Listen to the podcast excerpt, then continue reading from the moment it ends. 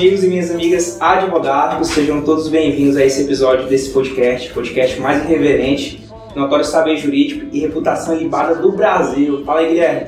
É isso, continuamos aqui na Missão São Paulo, segunda temporada do podcast Advodásticos. Estamos aqui com um cara que fiz uma live e me apaixonei, no bom sentido, por incrível que pareça. É, Dr. Wagner Osti, ele é advogado, ele é da Booking é, Sul América? Latina. América Latina e tem muito a contribuir. Wagner, meu amigo, muito obrigado por ter aceitado, muito obrigado por ter topado assim de primeira é, gravar esse podcast com a gente, produzir esse conteúdo com a gente.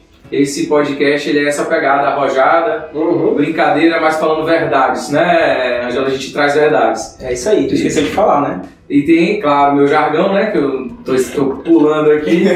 Esse aqui é um podcast criado por advogados e para advogados. Quem quiser ouvir de outra profissão, que procure criar seu próprio podcast. É, Wagner, meu amigo, mais uma vez, muito obrigado por ter aceitado esse convite. É uma honra para mim. Eu acho que é a Escola de Advogados conectando pessoas. E eu queria pedir inicialmente para você se apresentar aí para o pessoal que ainda não te conhece, é, deixando aqui logo meu agradecimento.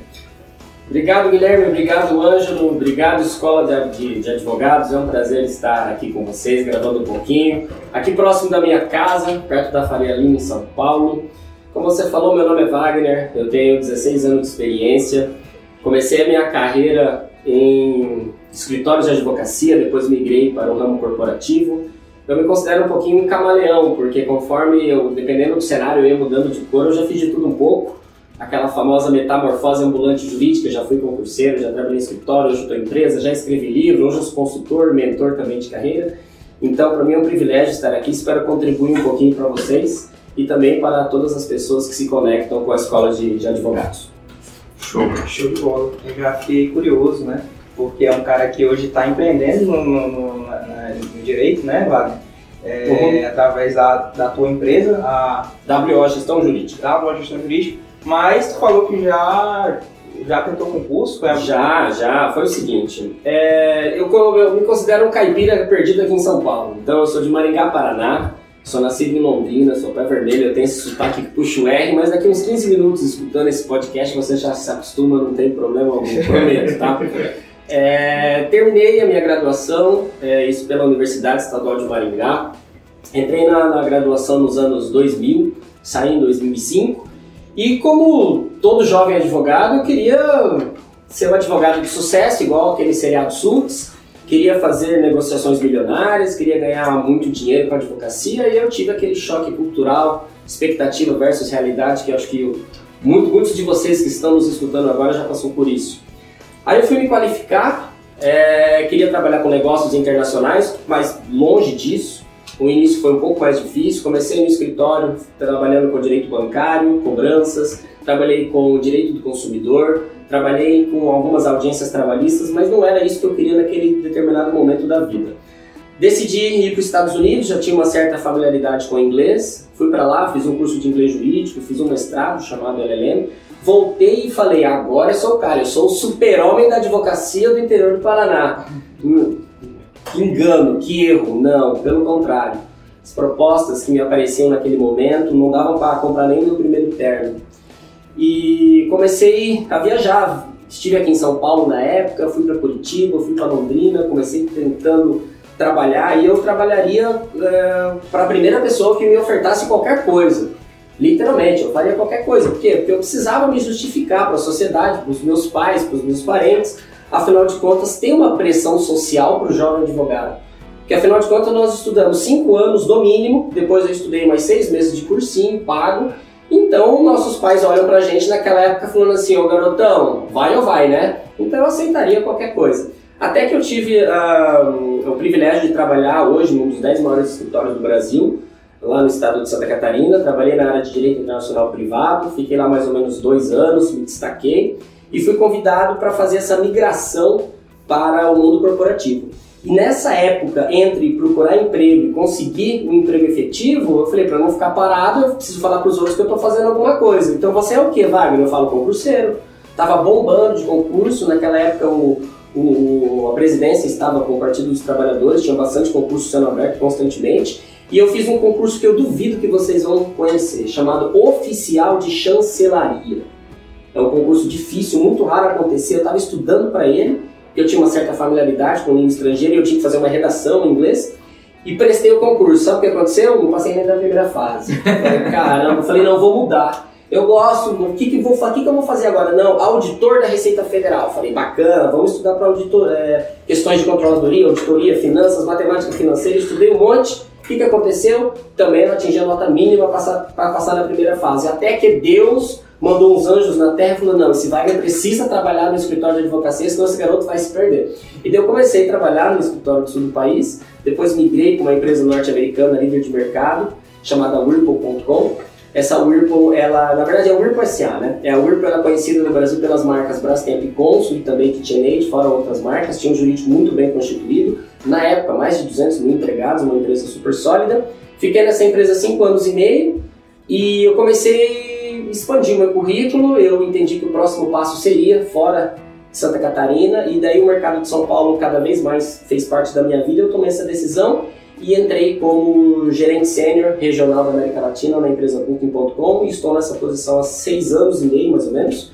Eu ocupo três, são três departamentos: departamento jurídico, departamento de compliance e interinamente também o departamento de relações públicas, onde eu tento influenciar numa produção legislativa que possa ou não impactar a, o meu empregador. Então é isso que eu faço na minha carreira principal como advogado e assim que eu a construí.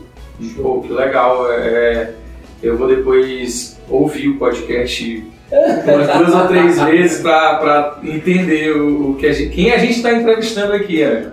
É, mas assim, é muito legal ver essa pegada diferente. A gente, do podcast, tem o histórico de entrevistar advogados autônomos, advogados donos de escritório e mostrar que tem esse, esse outro lado da advocacia.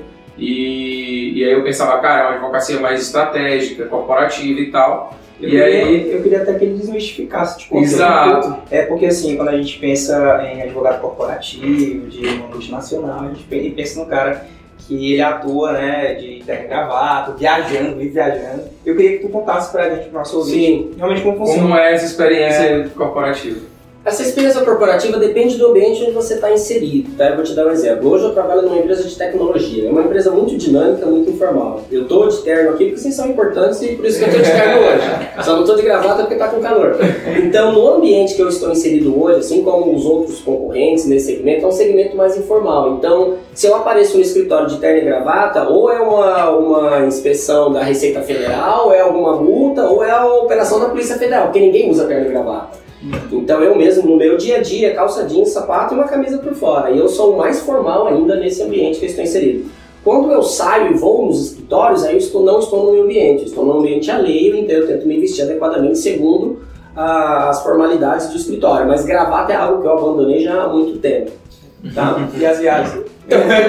olha, é, eu viajei muito. Eu já cheguei a fazer, o meu recorde foi em 2018, 19 viagens internacionais e 36 nacionais. Porque pela Booking.com nós tínhamos escritórios. Eu falo tínhamos porque nós reduzimos essa pandemia o número de pessoas e alguns escritórios foram fechados. Mas nós tínhamos escritórios em Porto Alegre, em São Paulo, em Natal, em Salvador e Belo Horizonte e Rio de Janeiro. Nós tínhamos todos esses escritórios. Daí fora isso, escritórios no Panamá, Costa Rica, República Dominicana, Colômbia, Peru, Argentina, Cidade do México, Cancún, é, Guadalajara e eu acho que é isso. Só lugar, só lugar ruim para visitar trabalho, né? Isso. E não necessariamente eu visitava os escritórios quando tinha problema, problemas jurídicos, porque eu sou gestor. Cada dia que passa eu sou menos advogado e mais gestor. Meu objetivo é fazer o meu empregador, e eu não sou o Booking.com, eu estou empregado por uma empresa chamada Booking.com, que eu admiro muito, tenho muito respeito, estou feliz no que eu faço, sou feliz com o que eu faço hoje. Mas a próxima empresa eu não sei, eu sou seletista. Então, quando eu viajo, eu tento agregar valor ao negócio com o uso da ferramenta estratégica chamada advocacia. Eu acho que o nosso papel como gestor jurídico é usar o nosso conhecimento jurídico para a empresa vender mais o que ela propõe para os consumidores. No meu caso, experiências de viagens. Então, eu já vendi motor de geladeira, eu já vendi ar-condicionado, eu já vendi fogão, agora eu vendo experiências de viagem. Eu acho que é isso. O advogado que ele, que ele tem aquele mindset, que ele vai trabalhar com uma empresa aplicando somente advocacia, o tempo dele está contado. Porque os tomadores de decisão, eles não aguentam mais aqueles pareceres extensos, aquela linguagem que começa com ad argumentando tanto, gente, para com isso. O gestor ele quer saber sim, não, por que e talvez. Quanto, quanto custa, quanto tempo e se a empresa pode pagar multa e se ele, a pessoa física, o representante legal, pode ou não ser penalizado com seus próprios bens. É isso que o gestor quer saber. E como eu sou gestor e eu tomo decisões em nome da empresa, inclusive com representação legal, eu não quero ver advogado na minha frente. Advogado para mim é problema, advogado para mim é custo, advogado para mim é muito tempo para tomar uma decisão. Eu tento não é, ter um advogado do meu lado. Eu, preciso, eu prefiro ter um parceiro, um homem de negócios, porque eu sempre digo uma coisa: o bom contrato é aquele que você assina e coloca na gaveta e nunca abre a gaveta. Tem dois lugares, não sei se vocês já pararam para pensar, que ninguém gostaria de estar: hospital e fórum.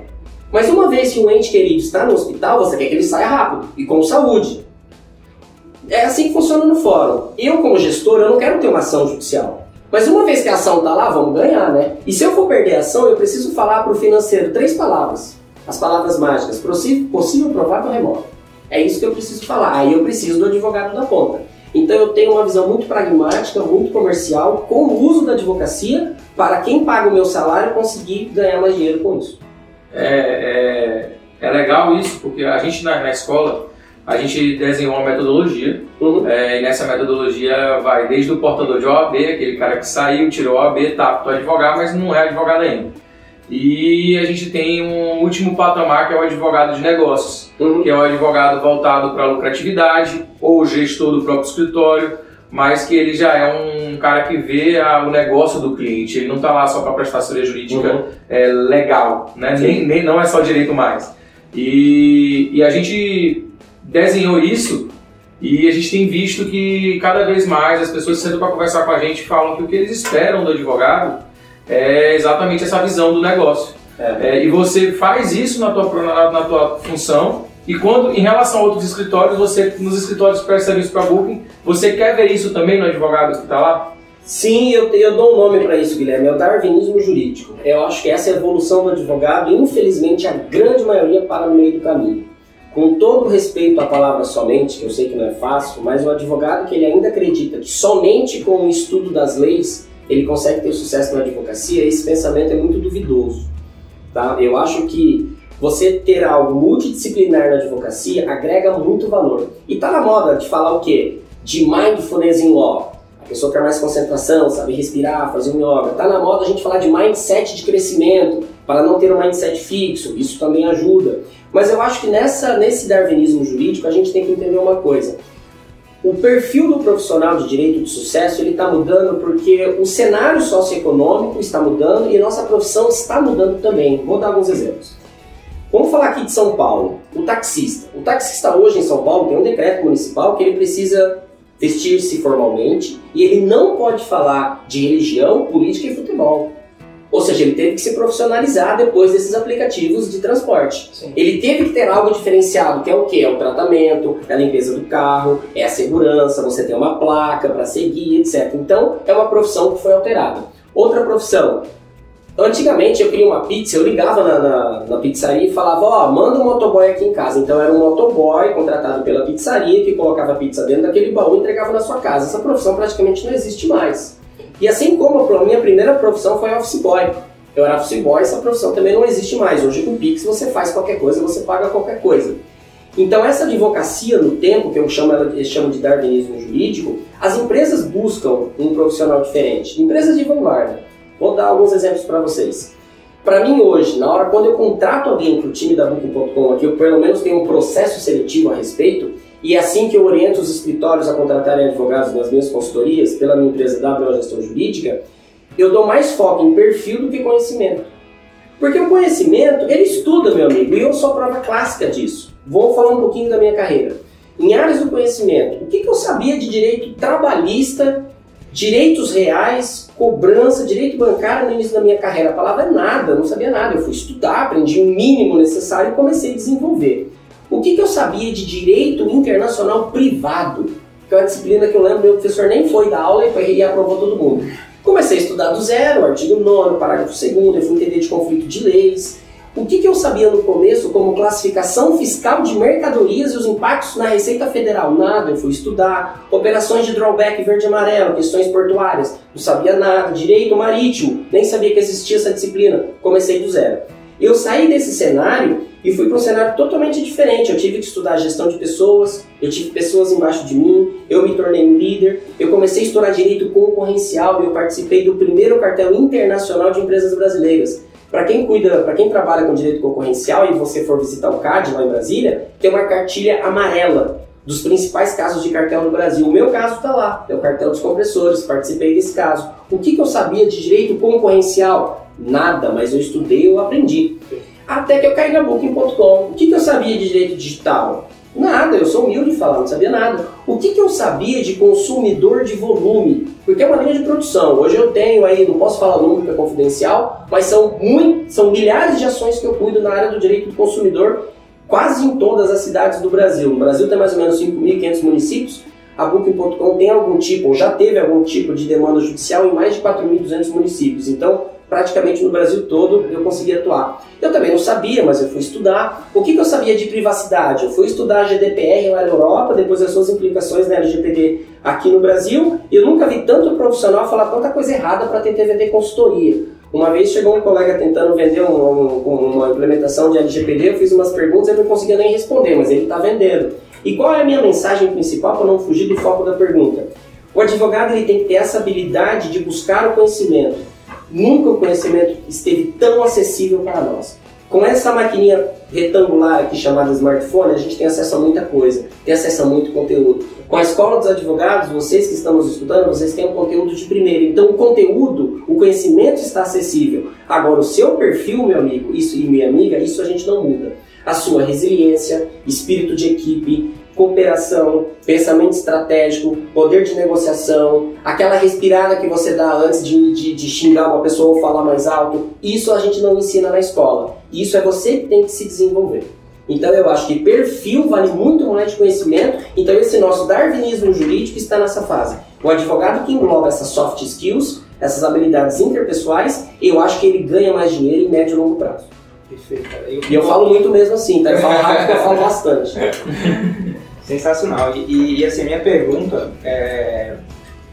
Eu, eu, eu, concordo muito no sentido de que é, é, essa visão e essas, essas habilidades e competências que a gente fala que são muito importantes, é, elas são essenciais tanto para a advocacia autônoma, para a advocacia para quem quer montar o seu próprio escritório. E eu queria ouvir de ti é, em relação a, ao que a gente chama é de empreendedorismo, seria isso? Isso. Aí você ter toda essa mentalidade mais voltada para você resolver problemas é, daquela empresa em que você uhum. é, é, empregado, né? Sim. Seletista. Como é que funciona? É diferente? Esse perfil é diferente do, do, do cara que quer abrir o próprio escritório, do cara que ele tá, é, é, ele busca uma oportunidade dentro de uma empresa, por exemplo? Tá.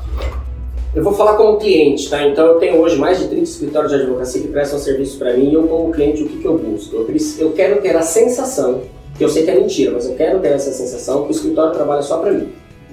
O escritório é único para mim. Por quê? Porque eu pago o preço que ele pede e eu quero aquela demanda naquele momento. É, esse profissional que atende essas multinacionais de grande porte, que é o exemplo da Booking.com, para quem não sabe, tem mais ou menos 20 mil empregados, está listada na Bolsa de Nova York, tem o seu valor agregado, etc. É, é um conglomerado, é um grupo econômico. Então, o perfil desse profissional para entrar numa empresa dessa, ele tem que ter algo diferente. Ele tem que usar o empreendedorismo. E o empreendedorismo estão em pequenas ações. Eu vou citar uma que agrega-se muito valor. A gente fala que tempo é dinheiro, e na advocacia tempo é dinheiro mesmo. Porque o advogado, ele vende o seu tempo. Aí o, o aluno em sala de aula, ele levanta a mão e fala assim, professor, mas eu faço preço fechado. Eu falo, não. Você vende o seu tempo. O seu preço fechado de 5 mil reais, você se dedica a tantas horas. Então você faz o preço por hora do, do que você está trabalhando. Então, essa noção de você gerenciar mais o seu tempo, por isso que eu, o, quando eu pego um escritório de advocacia que eu vejo que está um pouco bagunçado os processos internos, eu sempre recomendo gestão de tempo. Então, esse empreendedorismo está ligado ao tempo. Vou dar um exemplo.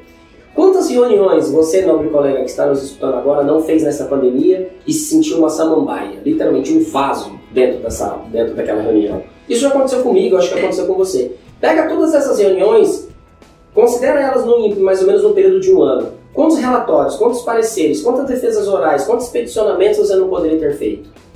Então isso é um dos, isso é o início do empreendedorismo. Outro ponto que eu jogo também, o advogado precisa conhecer de finanças. Se existe uma coisa que demite diretor jurídico é a finanças errada, é o provisionamento daquele passivo. Eu tenho, sei lá, X mil ações. Quanto de dinheiro eu preciso falar para minha empresa deixar guardado, paradinho, que eu vou usar? É o tal do contingenciamento. Em inglês a gente fala são os accruals. Isso o advogado ele tem que ter um perfil mais empreendedor, ele tem que entender de finanças. E outra coisa essencial, que eu busco isso diariamente e é muito difícil, é o advogado que sabe fazer planejamento de processos. Gerenciamento, planejamento de processos. Eu vou dar um caso específico. Estou fazendo demissões em massas na América Latina. Vamos desenhar um fluxograma. O advogado fala, o que? Fluxograma? Fluxograma tem metodologia. Tem técnicas para se fazer isso. Eu preciso de técnicas de reuniões, de agenda de reunião, eu preciso ver o andamento desse projeto regional. Então, existem eh, advogados na Europa já se especializando em gerenciamento de projetos jurídicos. E isso agrega valor. E por último, que eu considero um dos mais importantes, é o advogado que me ajuda a tomar risco. Porque o risco sempre é do cliente final. Isso é lindo de falar. Mas nós, como os clientes, eu preciso dividir a responsabilidade. Às vezes não com um escritório só, mas com dois. Porque eu dividido, preciso dividir a responsabilidade. Por isso que o advogado me cobra R$ 2.400 a hora. Por quê? Porque é uma demanda grossa. É parruda. Então ele tem que me ajudar. Ele fala assim, Wagner, a lei diz que. Eu falo, cara, eu sei o que fala a lei. Eu tenho um celular aqui na mão, eu sou advogado também. E provavelmente eu já escrevi alguma coisa que eu estou perguntando. Porque no segmento que eu trabalho, é, hoje eu estou com três livros publicados. O primeiro foi Responsabilidade Civil dos Intermediadores Online. O segundo foi sobre gestão de escritórios e departamentos jurídicos. E o terceiro agora, que foi semana passada, é sobre implementação de programas de compliance. Então, quando eu busco um advogado, eu sei a técnica, eu sei o que a lei diz. Só que isso eu não estou interessado. Eu quero saber o seguinte, o que, que os outros estão fazendo, o que, que o mercado está fazendo, quais são os riscos e se o advogado estivesse no meu lugar, qual decisão ele tomaria. Essa sim é uma, uma opinião que junta o direito mais o empreendedorismo com foco no crescimento do negócio. Perfeito. É, é, eu, eu acho que eu passei, a gente falou sobre isso na live, né, Wagner? Uhum. Eu passei por essa remodelação do meu escritório, em que hoje a gente pensa muito com a cabeça do cliente, é, é a gente pensa no negócio do cliente.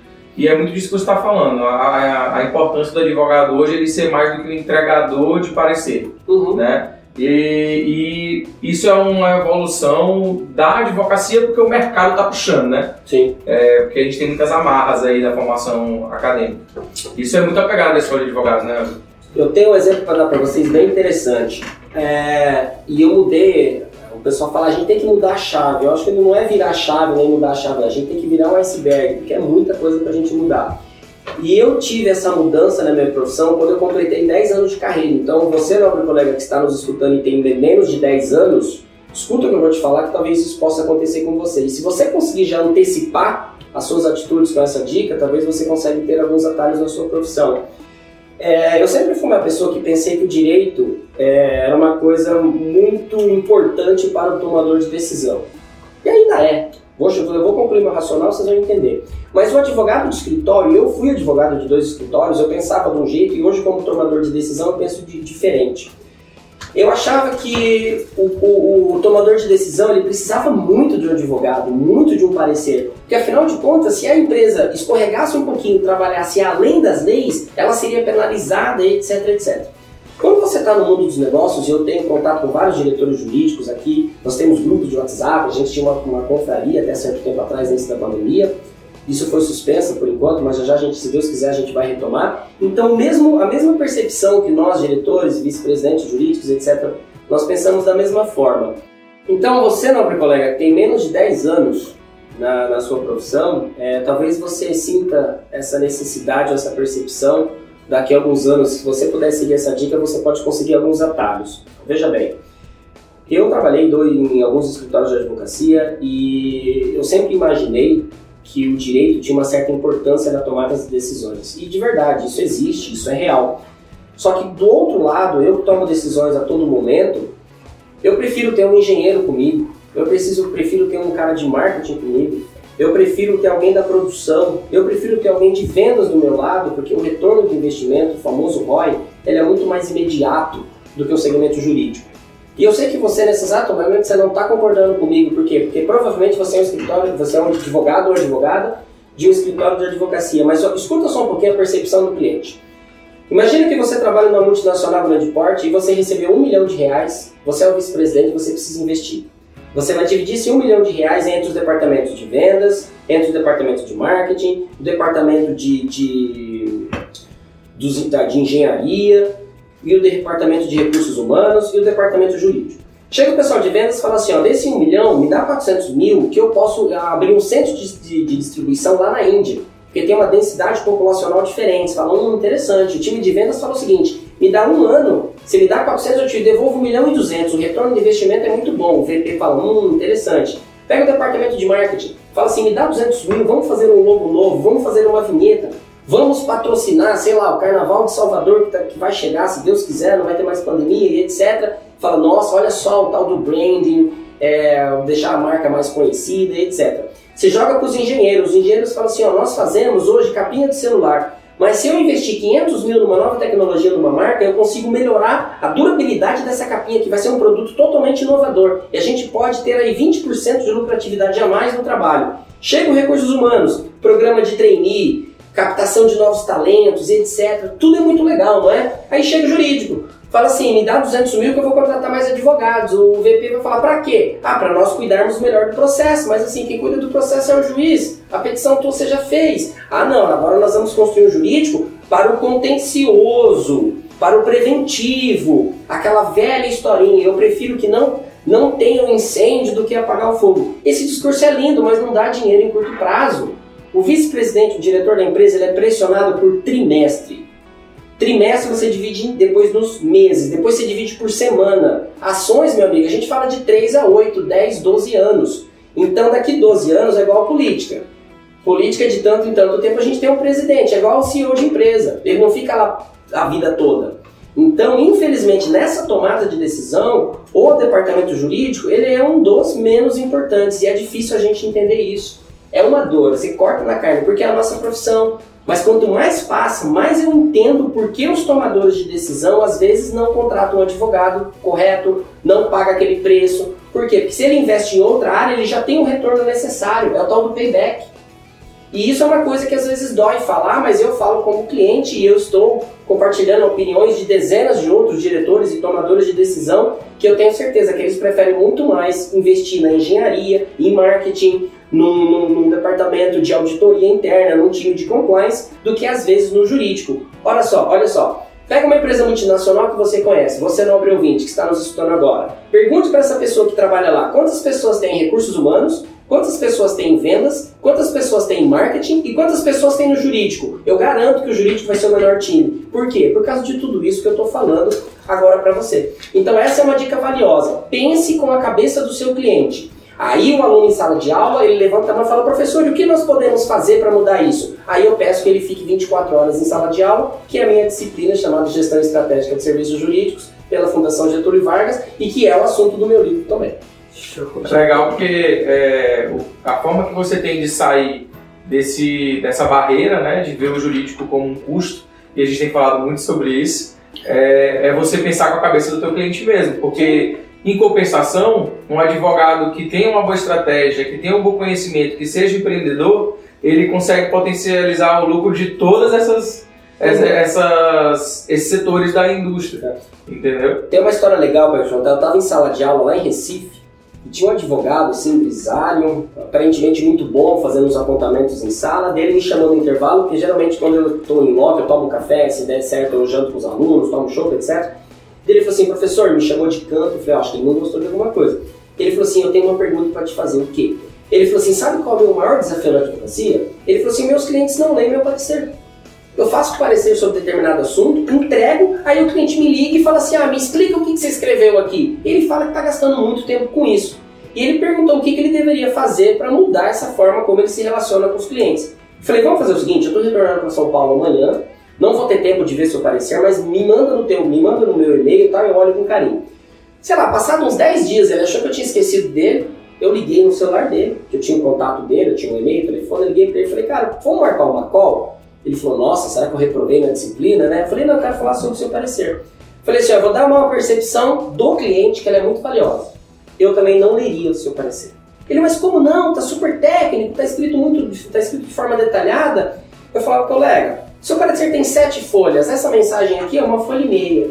Seu parecer tem que explicar quem, quando, como, quanto custa. E se alguém gosta dessa parte direta na advocacia, estude uma ferramenta administrativa chamada 5W2Hs. Procure no Google 5W2Hs. Ela pode ajudar o seu parecer.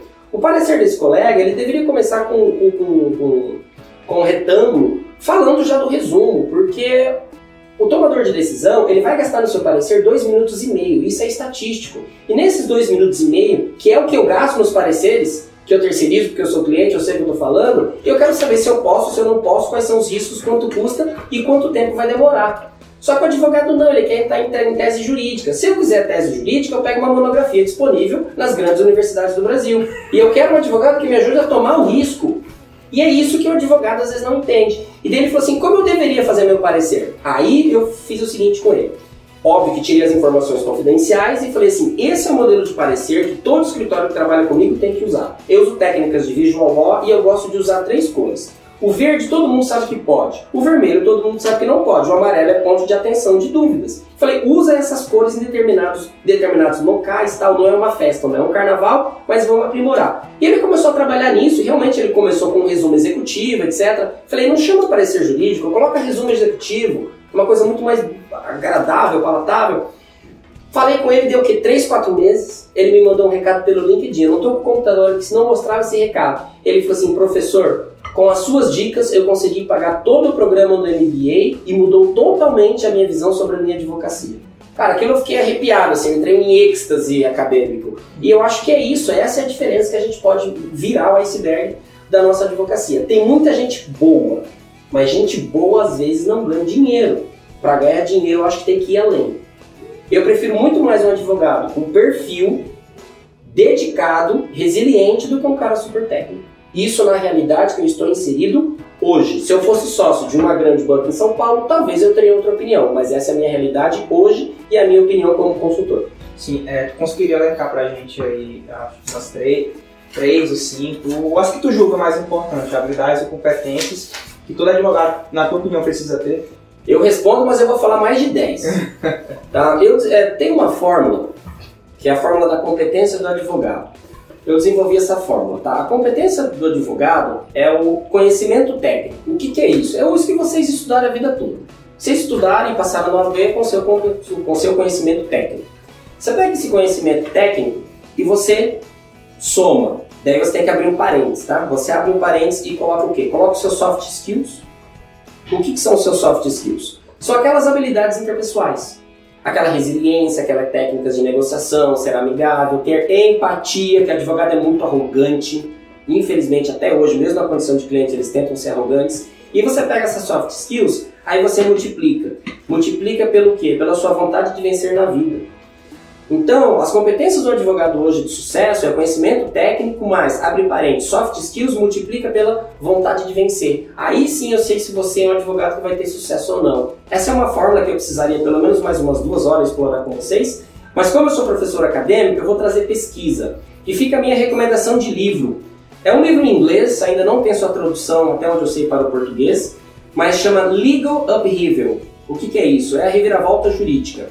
É uma pesquisa que foi feita nos Estados Unidos pela professora Michelle Stefano, onde ela entrevistou grandes empresas multinacionais e foi perguntado para os clientes o que vocês esperam dos advogados na ponta, o que vocês esperam dos advogados do escritório de advocacia. E foi montada uma pirâmide, pirâmide de competência. É o delta da competência. E a resposta é, os, isso é pesquisa, tá? Os clientes se sentem insatisfeitos se eles receberem somente as recomendações jurídicas. É o tal do legal expertise, o conhecimento jurídico puro.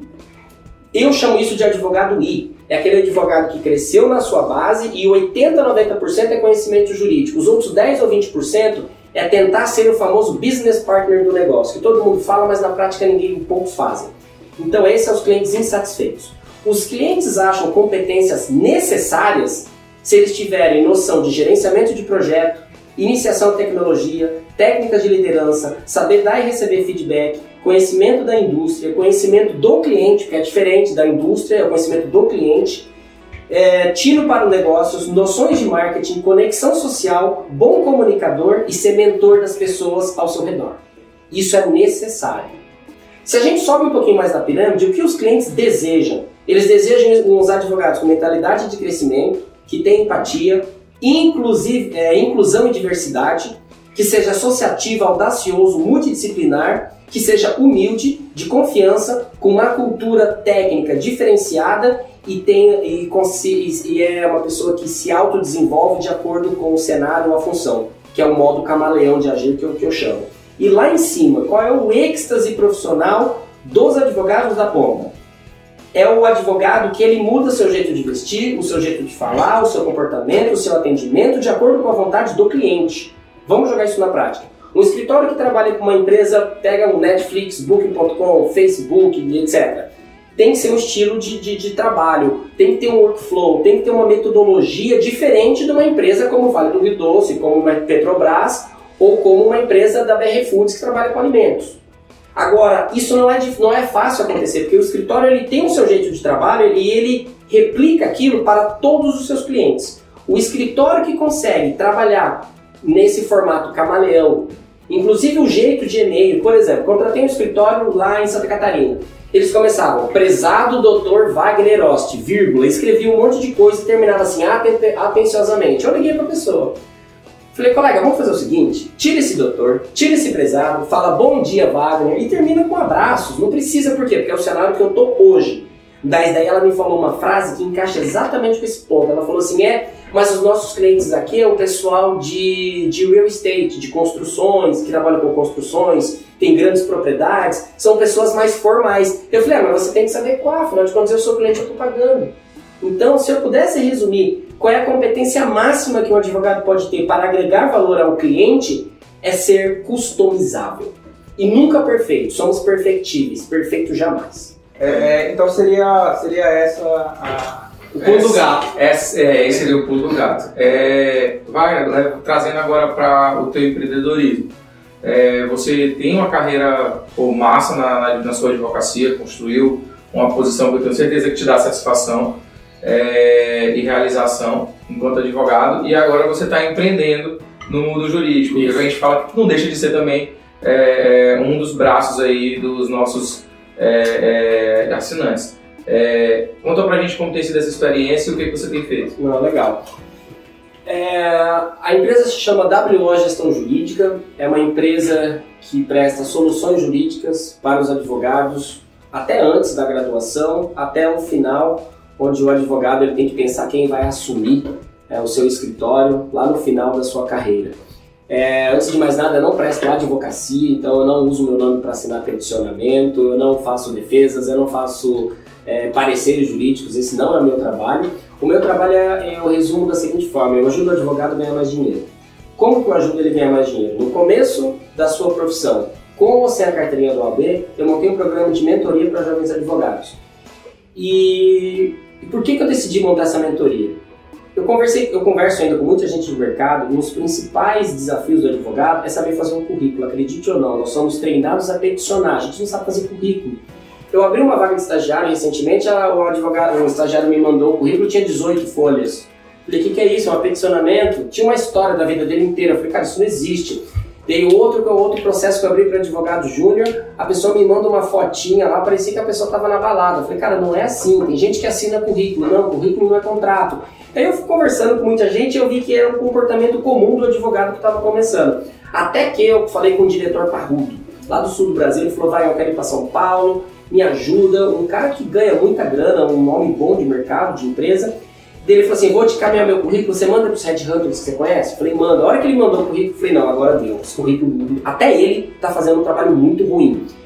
Então, nessa mentoria para jovem advogado, eu faço um banho, dou um banho de loja no currículo, eu traduzo o currículo para o inglês, que muitas empresas multinacionais pedem um currículo em inglês, e eu faço um inglês chamado role play. O que, que é isso? Eu faço uma entrevista comum eu filmo, depois eu faço outra entrevista, a gente consegue comparar os resultados.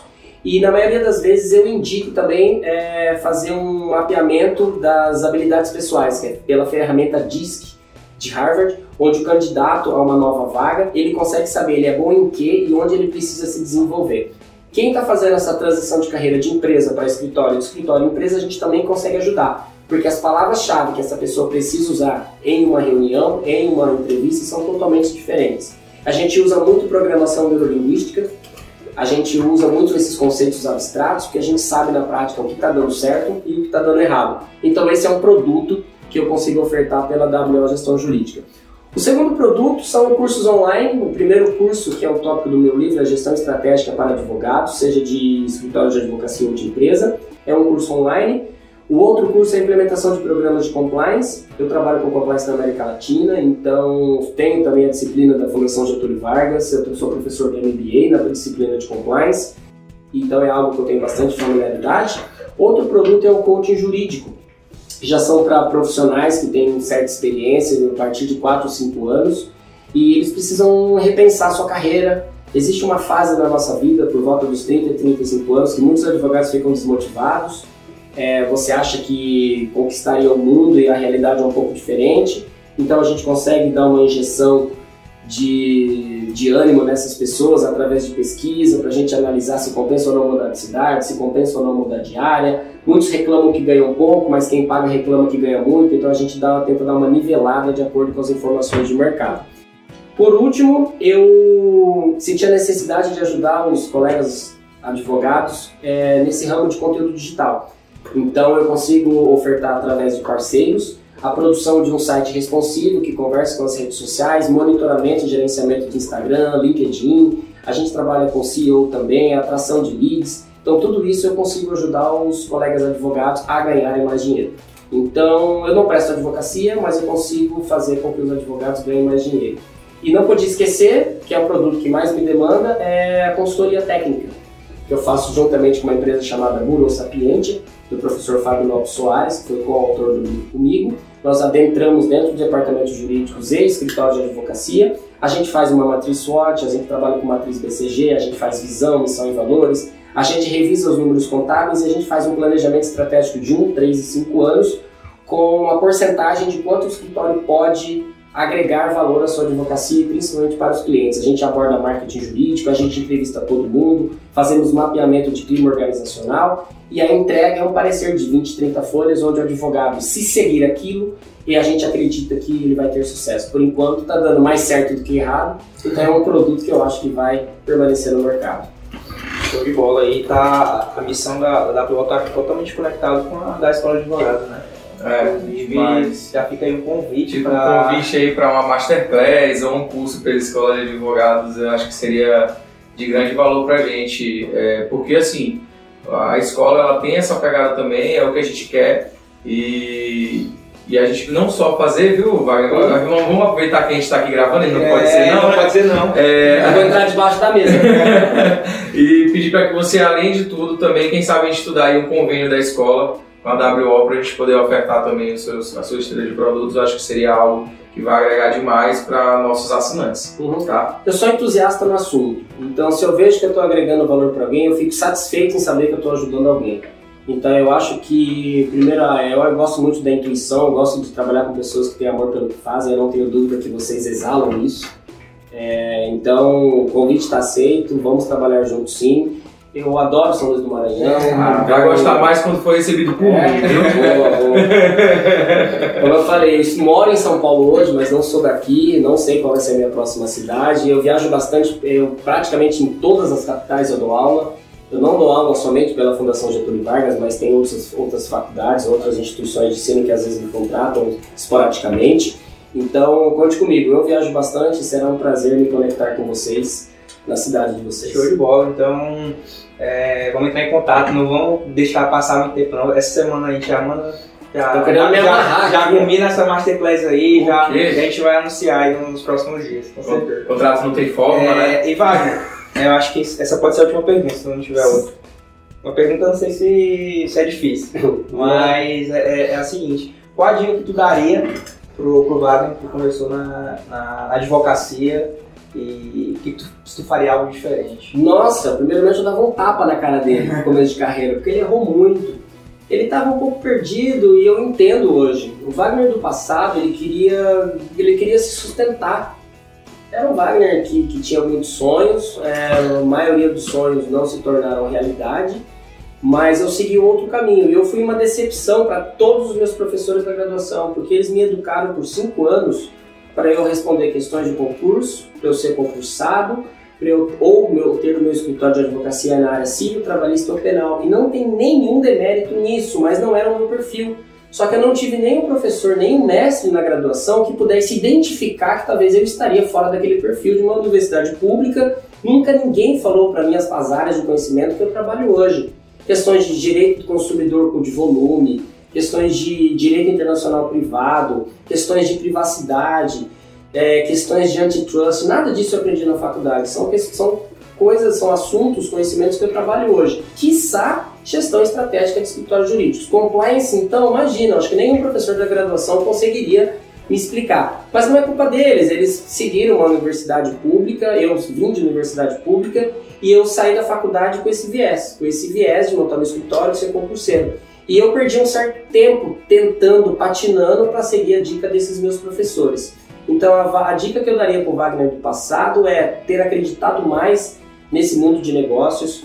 Nunca ninguém me falou que ser professor é algo muito satisfatório e acredite ou não, dependendo de onde você dá aula, dá dinheiro sim. Essa história que todo professor ganha mal é mentira. Óbvio que a palavra pouco ou muito depende do que você quer e quanto você ganha, a gente não está aqui para julgar nenhum valor, mas tem professores exclusivos de faculdades públicas que ganham dois dígitos por mês. Isso é, é muito dinheiro, eu acredito.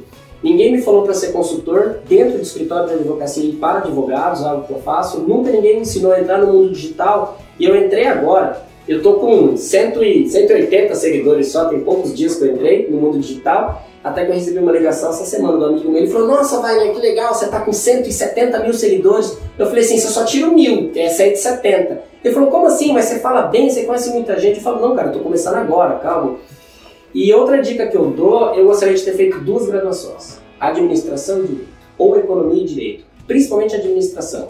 Eu acho que a administração agrega muito ao direito e as pessoas às vezes não lembram disso. Então, essas são as dicas que eu daria.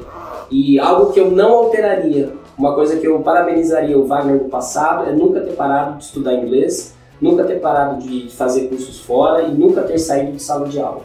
Eu fui picado pelo bichinho da docência, nunca parei, nunca vou parar. E se não fosse conhecimentos em língua estrangeira e coisas multidisciplinares, com certeza eu não estaria aqui com vocês. Show de bola. Então, muito obrigado, Wagner. Imagina. Eu acho que foi uma Prazer é conversa sensacional. É, eu vou, eu vou aqui dizer que talvez esse episódio seja um episódio muito marcante, para o podcast, porque a gente trouxe uma experiência totalmente diferente do que a gente estava trazendo. um episódio técnico, porém inspirador. Exato. Inspirador. E deixar aqui meu agradecimento. É, eu, eu tenho uma, uma frase que é minha, Wagner, é, mas você pode copiar, porque eu vou copiar muito do que você disse hoje. é, que eu coloco dentre as regras do, do advogado que quer ter sucesso, eu sempre encerro, eu dou várias dicas e eu falo para ele assim, sempre fale sobre advocacia. E por quê? Porque é falando sobre advocacia que eu pude me conectar com muitas pessoas e hoje, é, por causa de uma live, Sim. fica o agradecimento aqui à Ju, viu? Pessoal, pesquisa Verdade. aí a Ju do Branding no, no Instagram. Gente boníssima. E graças a essa live que nós fomos convidados, um happy hour que a gente fez, tomando a cerveja online, e eu conheci o Wagner e mais um link que falar sobre advocacia me trouxe. Então fica aqui minha gratidão, obrigado por esse episódio e também obrigado deixar registrado, né, por registrar, é, por ter aceitado o convite para fazer mais conteúdo aí para a Escola de Advogados e com certeza uma parceria que vai ser muito sucesso. Prazer é todo meu, eu agradeço a conexão. Eu tenho uma frase de impacto também, que é a frase da minha empresa. É assim, pense estrategicamente, porque afinal de contas, você não merece ser mais um. Olha aí, É ó. isso aí. E eu acabei de lembrar, a gente tem aqui um, dois livros do, do Wagner na mesa. Não, Mas é, um dois na mesa, é- um é meu, o outro é da escola. Mulher não, da escola, já tô dando nome já. Isso é Então, a gente vai dar um jeito aqui, talvez para os nossos assinantes, é, da gente sortear esse livro, vai ter uma dedicatória em especial do, do Wagner aqui. E a gente vai sortear. E o tem que ter o jabá, né, Guilherme? Tem que ter o jabá. Pessoal, vamos, vamos agora finalizar dizendo que você que quer atingir os resultados tem que assinar aí a Escola de Advogados. R$ 49,90 por mês, pessoal. É, uma série de conteúdos estrategicamente pensados para você alcançar o seu objetivo, seja, seja é, é, montar o seu escritório, seja ser um, um- um advogado é, empregado em, em, um, uma multinacional como o Wagner, que empreende. É, a gente tem lá o CFA, o SOS Advocacia, os cursos avulsos, os estudos de caso. É, tem lá todo o material que você precisa para guiar a Masterclass com Wagner, né? Exatamente. Nos próximos é. A, a, nossa plataforma tem tudo que você precisa. Se você gostou do podcast, imagina o que tem lá dentro, tá bom? Nossa, Gente, falaram juntinhos, hein? Obrigado.